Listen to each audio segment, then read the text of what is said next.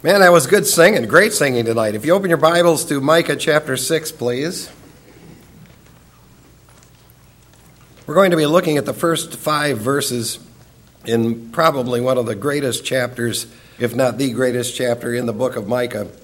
But we will look at the first five verses tonight. Hear now what the Lord is saying Arise, plead your case. This is legal language here. Plead your case before the mountains, and let the hills hear your voice. Listen, you mountains, to the indictment of the Lord, and you enduring foundations of the earth, because the Lord has a case against his people, even with Israel, he will dispute. My people, what have I done to you? And how have I wearied you? Answer me. Indeed, I brought you up from the land of Egypt and ransomed you from the house of slavery, and I sent before you Moses, Aaron, and Miriam. My people remember now what Balak king of Moab counseled and what Balaam son of Beor answered him, and from Shittim to Gilgal, so that you might know the righteous acts of the Lord. Let's pray. Father, we thank you for your inspired scriptures and your people who are here tonight to partake of them. We pray that you would just bless our time, Lord. Take notice of people that love you and love your word and do wonderful things for them. We pray in Jesus' name, amen. I think all of us have known people who at one time seemed to be on fire for God. They seemed to be on fire for the Word of God, but they aren't that way anymore. Either the flesh got them, or the world got them, or the devil got them. Some have just drifted off. They aren't serious anymore about pursuing the Word of God. They're not pursuing a spirituality that pleases God. And there are some people we know that are just flat out pursuing that which is sinful and fleshly. That isn't new to our time. When Jesus Christ addressed the seven churches of Revelation, the first church on the list was the church of Ephesus. Ephesus was a church that had the greatest Bible teachers that one city ever had. It had at least two apostles there. You have Paul and John, they taught there. Timothy, he taught there. Aquila, Priscilla, and Apollos taught there. And Mary, the mother of Jesus, lived there. Now, you would think that if there would be a church that would be sold out to God forever and sold out to truth, it would be Ephesus. But when the Lord Jesus addressed the church, he said, You need to repent because you've left your first love.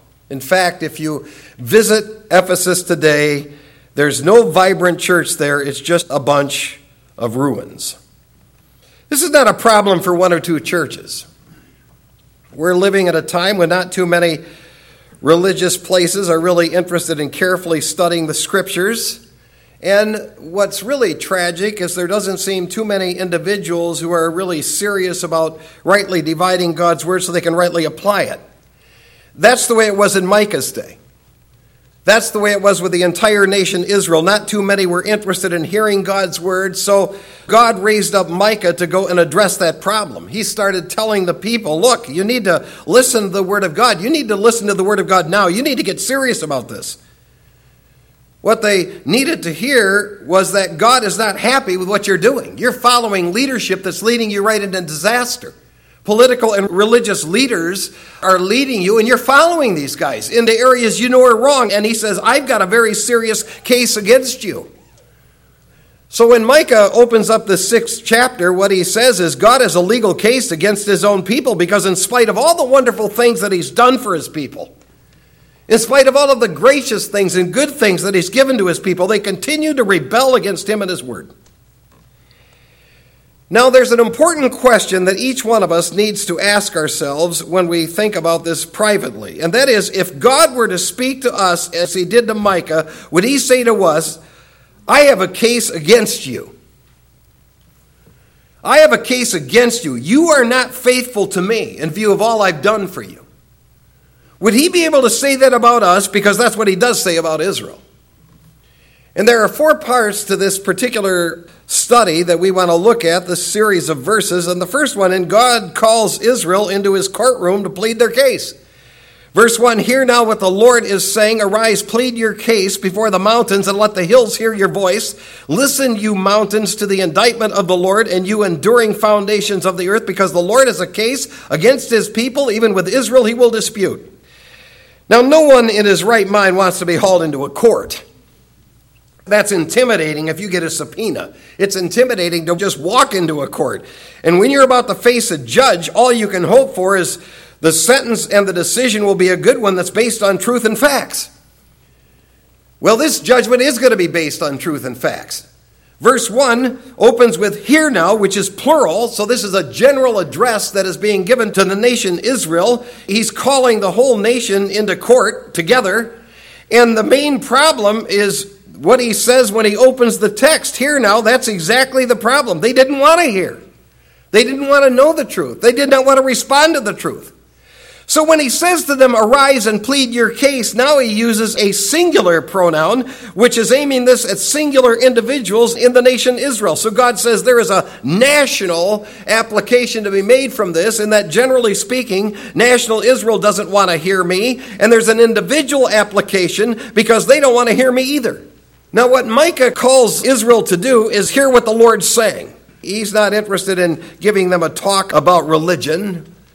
He's not interested in giving them a talk about contemporary philosophies of the day, the latest fads. What he says is, you need to hear is what the Lord's saying. That's what you need to listen to, what the Lord is saying. That's what all people need to hear. They need to hear the Word of God. And you cannot help but notice the legal language that's given in here. By God, plead your case in verse 1. This is an indictment that he says in verse 2. And then he says, the Lord is against his people. So you're talking here about legal courtroom language. Now, God calls the people to defend themselves in view of the case he has against them, and what a case he has against them. He's on the verge of bringing serious judgment, chastisement on them, and he calls them to give a defense of what they're doing. And what's interesting is the jury. The jury that he calls to give testimony of this, the spectators of this courtroom are not people, but mountains and hills. These mountains and hills speak of the glory and grandeur of God. Those mountains and hills can testify of all the blessings that God has given that nation since creation. Those mountains and hills can testify of all of the sins that God's people have committed in that land. Ever since God led them into that land, God could call those mountains to give testimony of what you're doing. It's kind of like your house. Your house could testify of the blessings that God is giving you in your house, but that same house could also testify of the sins that are committed against God in the house. So God could say, plead your case. So let your house be a witness. Or how about your computer? We have someone in this church who was telling me that they used to be in law enforcement in an area where they would track down people that were sexual predators and child molesters. He said, We can go into any computer. We can open that computer up and we can see exactly what's there. We can see exactly what that person is looking at. And I hope you've taken that challenge that we gave you last October. We're coming up on it. Set no unclean thing before your eyes. I'm telling you, if you've taken that challenge and you're on track with that, you got to feel pretty good. Don't get proud about that, but you're on the home stretch of being one year of setting no unclean thing before your eyes. But if you haven't done that, if you failed, then pick it up again and get going. Because what would happen here with the nation Israel is they just didn't do anything about it. They just kept right on doing what they were doing. And when God's people literally looked at those mountains, they realized, you know, the judge that we're about to face is all powerful. I mean, he's the creator of those mountains. He's the one who literally physically displayed himself to Israel in a mountain. So God's courtroom is the outdoors which he made. It's not a courtroom made by the hands of men. It's a courtroom made by things that God has made that can testify of the righteous things that he's done and testify of the things that he's done and the people have done. And those mountains and those hills could testify what these people doing was wrong and evil because they were setting up their idols and setting up their immoral things that they were doing right in those mountains, right in those hills. And quite honestly, there were evidences of idolatry and immorality in those hills and mountains because that's where they set them, that's where they build them. So there was a sense where God could say, Look at the mountains, look at the hills. I'll call them to be a witness against you. You know, there are a lot of people in this area that love to go see Lake Michigan. It is awe inspiring.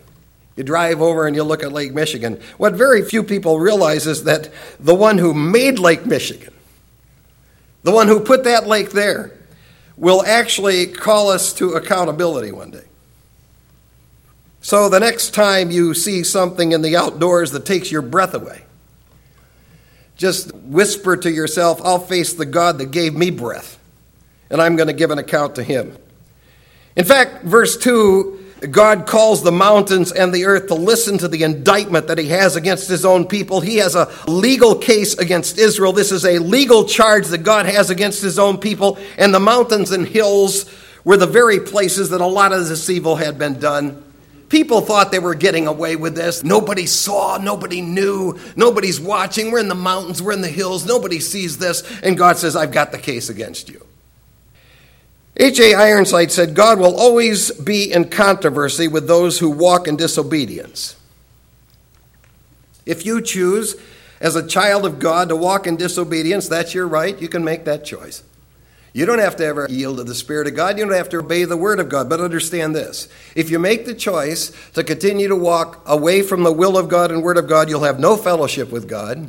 You'll have no communion with God. You'll bear no fruit, and you'll get no rewards because you will not submit yourself to the authority of God's word and the truth of the word of God. And that is exactly the problem with Israel. She was not going to submit herself to God's word or to the truth of God. So God says, I'm bringing you this case against you.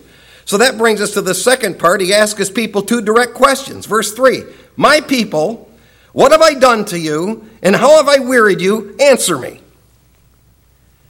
God says, Okay, here's what I just would like to ask which is just amazing to me that God would even communicate with his people who are in rebellion. I mean, that is just amazing.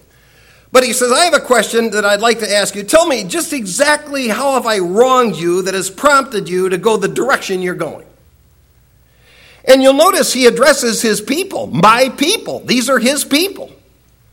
These were God's people who turned away from God. They turned away from the Word of God. If you've ever had a child that's turned away from you and turned away from what you wanted for them, you can relate to this. You try to raise them in the right way. You try to communicate to them the right things. You try to provide for them. You teach them. You care for them. Then they turn their back on you and just walk away. You know the hurt of this. That's what God's going through here. It hurt God. And God said, What have I done to you? He's asking his own people, What exactly have I done that has prompted you to become so rebellious against me? As one commentator said, You talk about condescension. Man, they've rejected God, they've rejected His word, and He still reaches out to even want to talk to these people. Isn't that interesting that God still does that to us? Even though at times we're rebellious against Him, we've done things that are quite frankly, just sinful and horrible, he still says, Here's my word, I want to talk to you. God says, What have I done that's made you so hostile and hateful to me? What have I done that has caused you to rebel against me and my word? He asks two pointed questions. Number one, What have I done? And number two, How have I wearied you? Now, there were times in King David's life where he asked that question. When he went out to fight Goliath, his older brother Eliab started saying terrible things against David. You know, we know you're out here in your pride and you're going to fight Goliath because you're a proud guy. David said, What have I done to you? Then, when he was being chased by Saul and he had a meeting with Jonathan, David said to Jonathan, well, What did I do that got Saul against me? And then when he met Saul, he asked him the same thing What is it that I did? So God is basically questioning them What have I done to you? Man, I'm telling you, God could come up with a list of what they've done. I mean, He could take that Old Testament and rattle it off. He could take our life and just rattle it off. Here's your list. Here's the list of what you've done against me. The question I'm asking you is, What have I done against you? And we can't help but wonder if God will ask us the same question at the Bema Seat judgment when we're called to give an account of ourselves. I mean, could God say to us, Well, were my instructions so hard? Were my promises to you so difficult to grasp? What is it that I actually did? What did I do? And the answer is God, you didn't do anything wrong. You're not the problem. You're not the problem. God's people are the problem. And we may assume from these questions that the people were blaming God for the fact that they were tired of life, the life that He was giving them. They apparently were not finding life with God as a just total, complete blessing, but just some wearisome drudgery and a great problem. I mean, this to me is just unbelievable because it was their own choices that took them away from the blessings of God. You talk about insanity. I mean, these people were on the path of blessing after blessing after blessing. They took themselves out of that path because they were listening to false religious and political leaders and they were following them. So they make choices that move them away from the things of the Lord and then they come back and blame God for it. When you're a parent and you see your child drift, you do ask yourself, what did I ever do to cause that? I had a family in our church, a daughter just went berserk. I mean, this girl went off the radar into sin. And so they got counseling from a secular counselor. And this guy was a good man in our church. He was an elder in our church, and he had gone for a couple of sessions in this. And he said, I'm sitting there, and the counselor goes, Well, really, it's not her fault, it's your fault. He goes, I've heard enough of you. I'm not the one making the wrong choices here. She is. It's true. None of us as parents are perfect.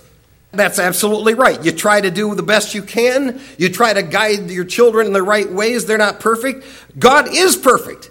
He would have never done anything that would have been wrong. And what God has done to his people has done nothing but good for his people. And what has God ever done that would cause any of us to rebel against him? What has he done to his people that would make us weary of having a relationship with him? Is God so demanding? Were his promises no good? Had God abandoned them when they got in trouble? Is that what he's done to us? We get ourselves in trouble, he abandons us? What exactly would prompt someone to turn away from God who has done so much for them? Does God deserve to be treated with so little respect? After God fires the questions, he says, Now you answer me. At verse 3, you answer me. What in the world could cause any of God's people to become weary of God? You want to become weary of something, become weary of this world. Become weary of people that are leading this world away from the Word of God. Become weary of ourselves, weary of your own flesh. But what would cause anybody to become weary of God? Was God faithful to you? Has God been faithful to you? Every one of us could ask that question. Has God been faithful to us? But the real question is have we been faithful to God? Now, these questions can be asked of any nation. We could ask these questions of the United States. What did God ever do to the people of this country to cause them to so hate his precious word? What did God ever do? What did God do to the United States to cause people to say, you know what? We need to take the Word of God and prayer out of schools, which was done back in the 1960s. What did God ever do to get people to so hate Him that they would actually flaunt and pursue sinful things that He says are an abomination to me? God could say, Answer me. Answer me. Because one day they will answer Him they will give an account to him. God has never done one thing wrong in regard to any human being ever. He has never treated us unjustly. God has been very gracious to people, even who've mocked him. God has been very forgiving to his people when they've done every possible thing imaginable sinful. God has given his word to his people. He's given us life. He's giving us skills. He's given us opportunities and gifts. What has he ever done to cause people to rebel against him? He's not the source of evil, He's not the problem. We are. And it would seem to me, if I were God, and it's a good thing I'm not God because I would just be a mess. But God, you would think, would say, Now let me give you the list here. I've got against you. He doesn't do that. It's really interesting what he does here. He reminds the people of some of the good things he's done for them in verse 4. I don't even know why he's communicating with them. But in verse 4, he reminds people of some of the good things he's done. Indeed, I brought you up from the land of Egypt and ransomed you from the house of slavery, and I sent before you Moses and Aaron and Miriam. My people remember now what Balak, king of Moab, counseled, and what Balaam, son of Beor, answered him, and from Shittim to Gilgal, so that you might know the righteous acts of the Lord. Now, what God does here is significant. When people are acting like some type of emotional, irrational group that are in some type of uh, mental frenzy, and I think there's an important principle here. What God does is He recites facts. You see the mind of God working here. He recites facts. He says, Let me give you some memories of what you've seen me do. Let me remind you of some of the things that I've done to you. Let me point out some past blessings that I gave to you. And there are three blessings, factual blessings, that he specifically gave to Israel. And he says, We're going to look back on history here. And when you look back on history, you're going to have to see I'm not the problem. I love what God's doing here. It's just amazing to me. He doesn't say, I've had enough of these people. I'm not even going to talk to them anymore. But he says, Let me just remind you some things. First of all, the first blessing, the first fact is, I brought you out of Egypt. He says in verse 4, Indeed, I brought you up from the land of Egypt. I like what he says there. I brought you up because you were down. I mean, you were down emotionally there, you were down financially there, you were down in every way, shape, and form spiritually there. And God said, I brought you up. I raised your level way up. It's been calculated that more than a hundred times in various parts of the Old Testament, it's stated that God brought Israel out of Egypt. It was and still is one of the most spectacular deliverances of a nation that's ever been seen anywhere in history. The book of Exodus describes how God did it. What a privilege it was for us to go through that book. It was amazing, it was miraculous. Moses goes into Pharaoh and he says, God wants me to tell you, you let this nation go. You let Israel go. And then God displays his sovereign power through those series of plagues. And you have a rod becomes a serpent. You have water that's turned to blood. Frogs cover the land. You have flies that plague the land. The Egyptian cattle dies. Boils plague the Egyptians. Hail destroys fields, men, and animals. Locusts cover the land. Darkness covers the land. And the firstborn die. And then, after God does that, he literally parts the Red Sea so the children of Israel may walk right through the middle of the sea. What a deliverance! He said, Have you forgotten that? You're alleging that I'm the problem? Have you forgotten that? God said, Don't you remember what I brought you out of here? The Lord saved Israel that day from the hand of the Egyptians, and Israel saw the Egyptians dead on the seashore. What amazing grace! is that book of Exodus. And God's people were in Egypt. They were being mistreated. They were being killed. He went and got them. He went and got them. He said, What's your case against me here? Secondly, he said, I brought you out of slavery. In verse 4, and I ransomed you from the house of slavery. I think that's interesting. The word ransom or bought is padad in Hebrew, padab. And it's a particular word that actually means that you pay a price for the legal freedom, the necessary price to set the nation free. What Israel doesn't realize is in order for God to have a relationship with this nation, there had to be a payment made to the holiness of God, which they had violated. Somebody has to make that payment. Because God can't just overlook the sin and the rebellion. And He's basically saying, I came up with a plan to redeem you. I'm the one who came up with a plan that my son would go down there, and I think that he has that in view. My son would go down there, pay the ransom price that would be necessary for you to have a relationship with me. In other words, what God is saying is, I want you to understand, I came and got you, and I took care of all the legal matters that would be uh, a breach between our relationship so that you could have a wonderful relationship with me.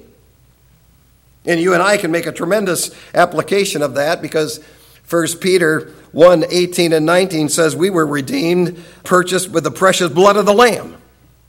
That's amazing grace. God said, So I come and I get you, you're slaves. I come and I get you, and I pay all the necessary price to get you out of that mess, to get you out of there. And as a result of that, what possible reason can you have for defecting from me in my relationship with you?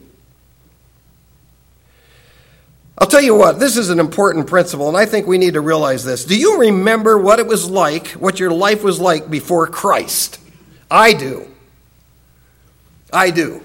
I don't care what I had, and I don't care what I was achieving, what I thought was fun. I don't care. I knew that there was something missing in me. There was something empty in me. And it's good to go down memory lane and realize how God stepped in and filled that void. And that's what he's basically saying Israel needs to do. And then he says, Not only did I do that, but I provided leadership for you. In verse 4, I sent before you Moses, Aaron, and Miriam. God supplied his own chosen leaders. He said, I handpicked these people, I sent them to you. These aren't the phony political religious leaders you have. I raised up leaders that would point you in the right true ways of God, and he led people through Moses and Aaron and Miriam. And Israel gave a lot of respect to Moses, Aaron, and Miriam. Moses was God's great leader, teacher, and prophet.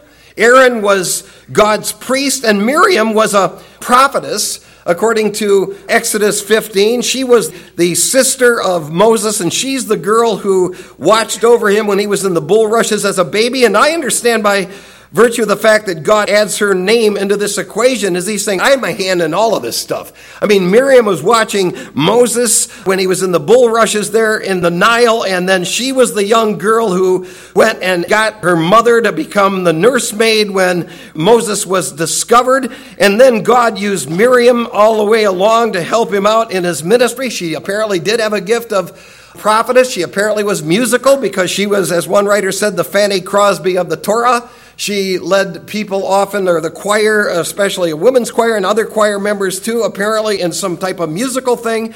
And God says, Now, I gave you those leaders. My hand was on this. I'm the one who chose those leaders and gave you those leaders. He said, Don't you realize I'm the one who sent them to you? I provided good leadership for you. You didn't want it. And then he says, I want you to remember one other thing how I protected you from your enemies. In verse 5, my people, remember now, my people, remember now what Balak, king of Moab, counseled, and what Balaam, son of Beor, answered him, and from Shittim to Gilgal, so that you might know the righteous acts of the Lord. Now, Shittim is the last stop, it's the last place that Israel stopped before they crossed the Jordan going into the promised land. Gilgal was the first place that they stopped when they got into the land. That was the first place they camped. So, in between the location of Shittim and Gilgal, you have the Jordan River. God doesn't even bring up the fact I parted the Jordan River so you could get into that land. But he says, I want you to remember, I brought you out of Egypt. I brought you to Shittim, and then that was located on the east side of the Jordan. Then I took you on the west side of the Jordan, and I took you to Gilgal. And I want you to remember what happened that comes from Numbers 22 to 24. If you remember Balak, the king of Moab, he didn't like the idea you were coming into the land. He apparently didn't have the guts to fight you because he realized this nation has a powerful God on their side. But he didn't like the idea that you were coming up into the land, so he came up with a plot. He went out and hired a false prophet and gave him money to prophesy against Israel. That's what he wanted them to do. He wanted Balaam to prophesy against Israel. He wanted Balaam to come to Israel as a prophet and curse the people. So he hires them. Just like pastors hired in churches today. Not much has changed. I mean, there are churches that'll hire pastors to tell them anything they want to hear, as long as it agrees with them. They don't want them to go there and tell them the truth but they'll hire him just as long as they say things that agree with them. Well, anyway, Balaam, who's non Jewish, he's hired by this king of Moab, Balak, to prophesy against Israel and curse Israel. And as Balaam is on his way to do that, his donkey talks to him. And his donkey says to him, You don't want to be cursing Israel. So here's the amazing thing at least four times, Balaam stands up to prophesy against Israel, and God turns his mouth from cursing the blessing. In other words, Balaam intended to stand up and curse Israel, and he stands up there, and when he was going to curse Israel, God changed his mind and mouth, and he couldn't do it. God says, Now you remember that, because I did that for you. In other words, I saw to it that you were watched over. I saw to it that you were protected. Even when there were those that were out there trying to do what was false, you had no idea. You didn't know what they were even doing. I was looking out for you. And he said, The reason why I did those things is so that you would know of my righteous acts. And it's plural righteous acts of Jehovah, righteous acts of the Lord. What are the righteous acts he's just mentioned? Well, I chose Israel. Then I delivered Israel. Then I provided leadership for Israel. And then I overturned powers that didn't like Israel. God says, I always wanted you to know my righteous ways. I always had your welfare in view. I didn't want you pursuing that which was idolatrous, and I didn't want you pursuing that which was immoral. So God says, What in the world did I ever do to you that caused you to turn against me? I think it's time for some people to just do a little retrospect in remembering all the blessings God's given to them in life. Because if you lose sight of that, you can get just as wacky as Israel. God has given us His Word, His precious Word that reveals to us all of the righteous ways and blessings of the Lord. And even though the vast majority of the people are not going to take it seriously, you be one who does. If you're one of the remnant who takes this seriously, you'll be one of the remnant who'll be blessed of the Lord. You do have the oil of the Holy Spirit in you. Keep him burning until the break of day. You keep him burning by understanding and applying his word. You do that, you'll never face a court scene where God will have to say to you, What in the world did I ever do to you? Let's pray. Heavenly Father, thank you for your precious word. Thank you for these great teachings that are in the scriptures.